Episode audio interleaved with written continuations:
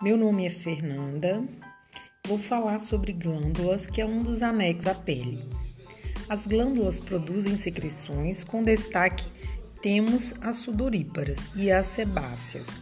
As sudoríparas secretam suor, já as sebáceas produzem sebo que lubrifica a pele e o pelo. E o pelo.